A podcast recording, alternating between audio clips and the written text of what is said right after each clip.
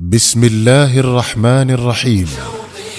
شوقي للقياهم يزيد ولحبهم هتف القصر يا جيل أتباع الهدى أشرق علينا من جديد شوقي يسر جمعية مودة أن تقدم لكم صورا من حياة الصحابة لعبد الرحمن رأفت الباشا.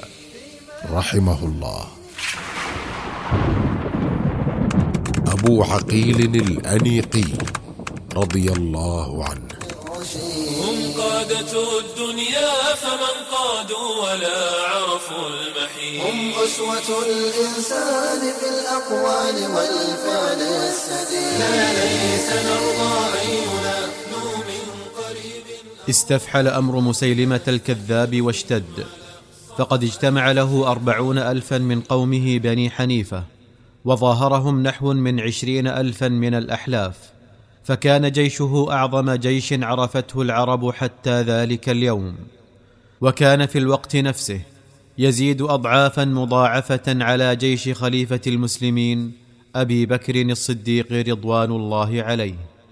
ولم يكن الخطر الداهم الذي حل بالمسلمين آنذاك مقصورا على مسيلمة الكذاب وجيشه اللجب الموحد المتماسك.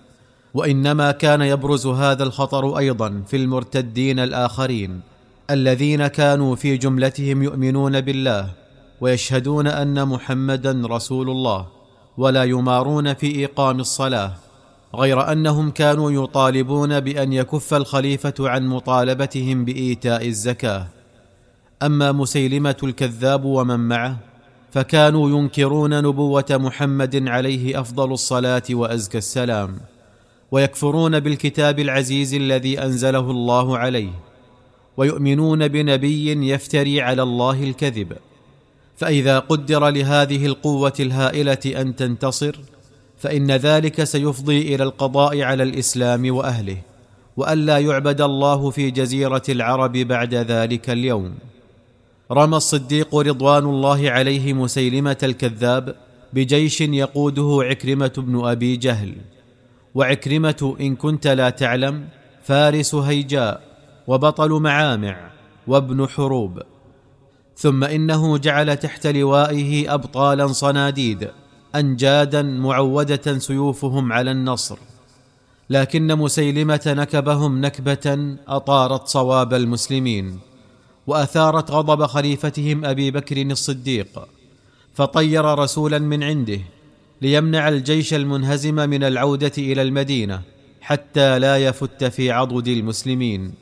وأمره بالبقاء حيث هو ثم كتب إليه كتابا يلومه فيه على تعجله قبل استكمال عدده وعدته ويقول له لا أرينك ولا ترني ولا ترجعن إلى المدينة فتوهن عزائم المسلمين وتفت في عضدهم.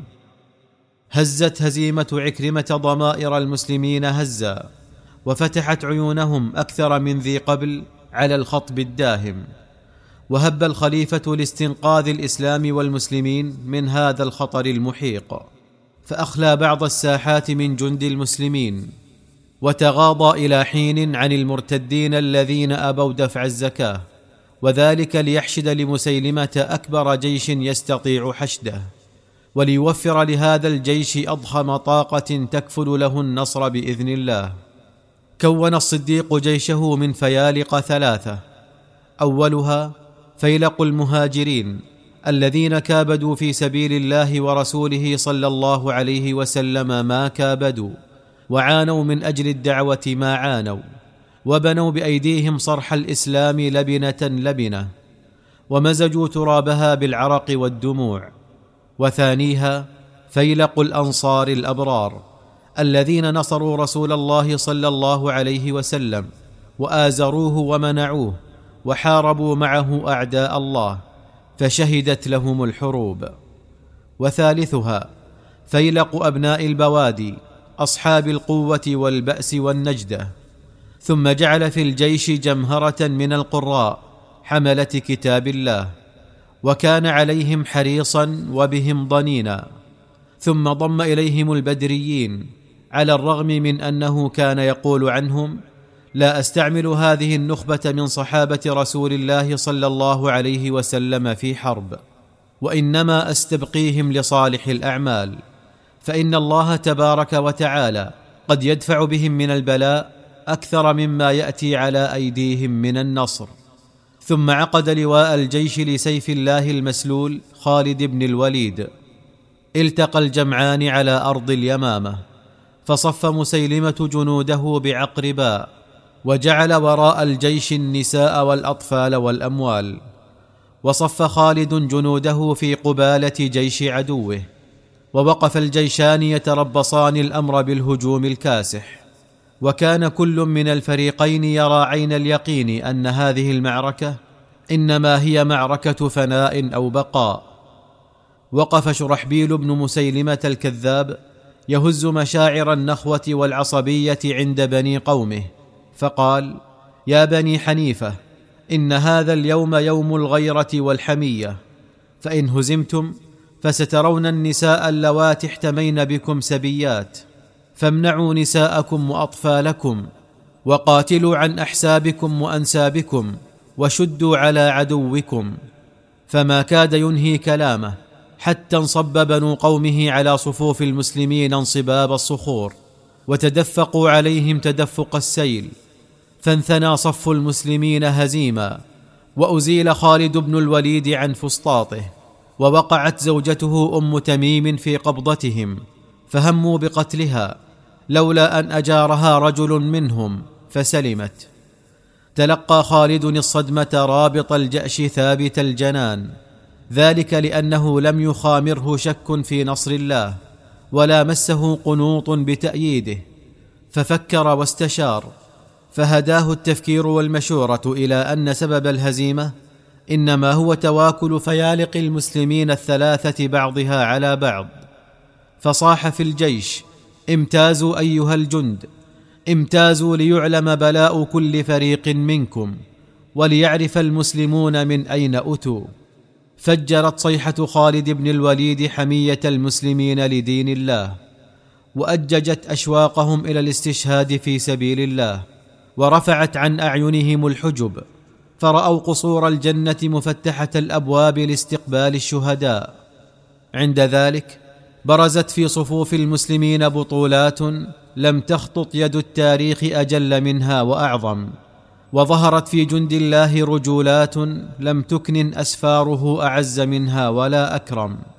وكان في طليعة هؤلاء الأبطال بطل قصتنا هذه عبد الرحمن بن عبد الله بن ثعلبة الأنصاري المكنى بأبي عقيل الأنيقي. فلنستمع إلى عبد الله بن عمر بن الخطاب فهو الذي سيروي لنا قصته الرائعة.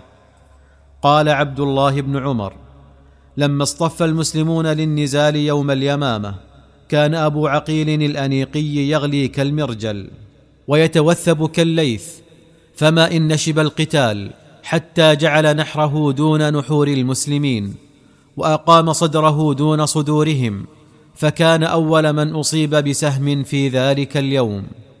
لقد دخل السهم في صدر أبي عقيل الأنيقي واستقر بين كتفيه دون أن يمس فؤاده ولو مسه لمات لساعته.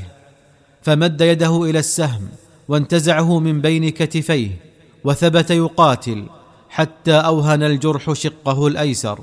ثم ما لبث أن خارت قواه. وسقط في مكانه مقبلا غير مدبر فاحتملناه إلى رحله وجعلناه فيه وكان غير بعيد عنا. فلما حمي وطيس المعركة وتضعضع المسلمون سمع أبو عقيل البراء بن مالك الأنصاري ينادي أين أنتم يا معشر الأنصار؟ أين أنتم؟ أنا البراء بن مالك الأنصاري هلموا إلي يا معشر الأنصار. ثم رأى معنى بن عدي الأنصاري يكسر غمد سيفه ويثب إلى المقدمة ويعلو نشزا من الأرض ويصيح الله الله يا معشر الأنصار الكرة الكرة على عدوكم يا من نصروا رسول الله صلى الله عليه وسلم. قال عبد الله بن عمر فنظرت إلى أبي عقيل فرأيته ينهض واقفا فدنوت منه وقلت ما تريد يا عم فقال أما سمعت البراء بن مالك الأنصاري ومعنى بن عدي يناديان فقلت إنهما لم ينادياك ولم يسميا أحدا بعينه ثم إنهما لا يعنيان الجرحى. فقال إنما يناديان الأنصار وأنا واحد منهم وإن علي أن أجيبهما ولو حبوا ثم تحزم وأخذ السيف بيده اليمنى وجعل ينادي يا للأنصار كرة ككرة حنين يا للأنصار كرة ككرة حنين.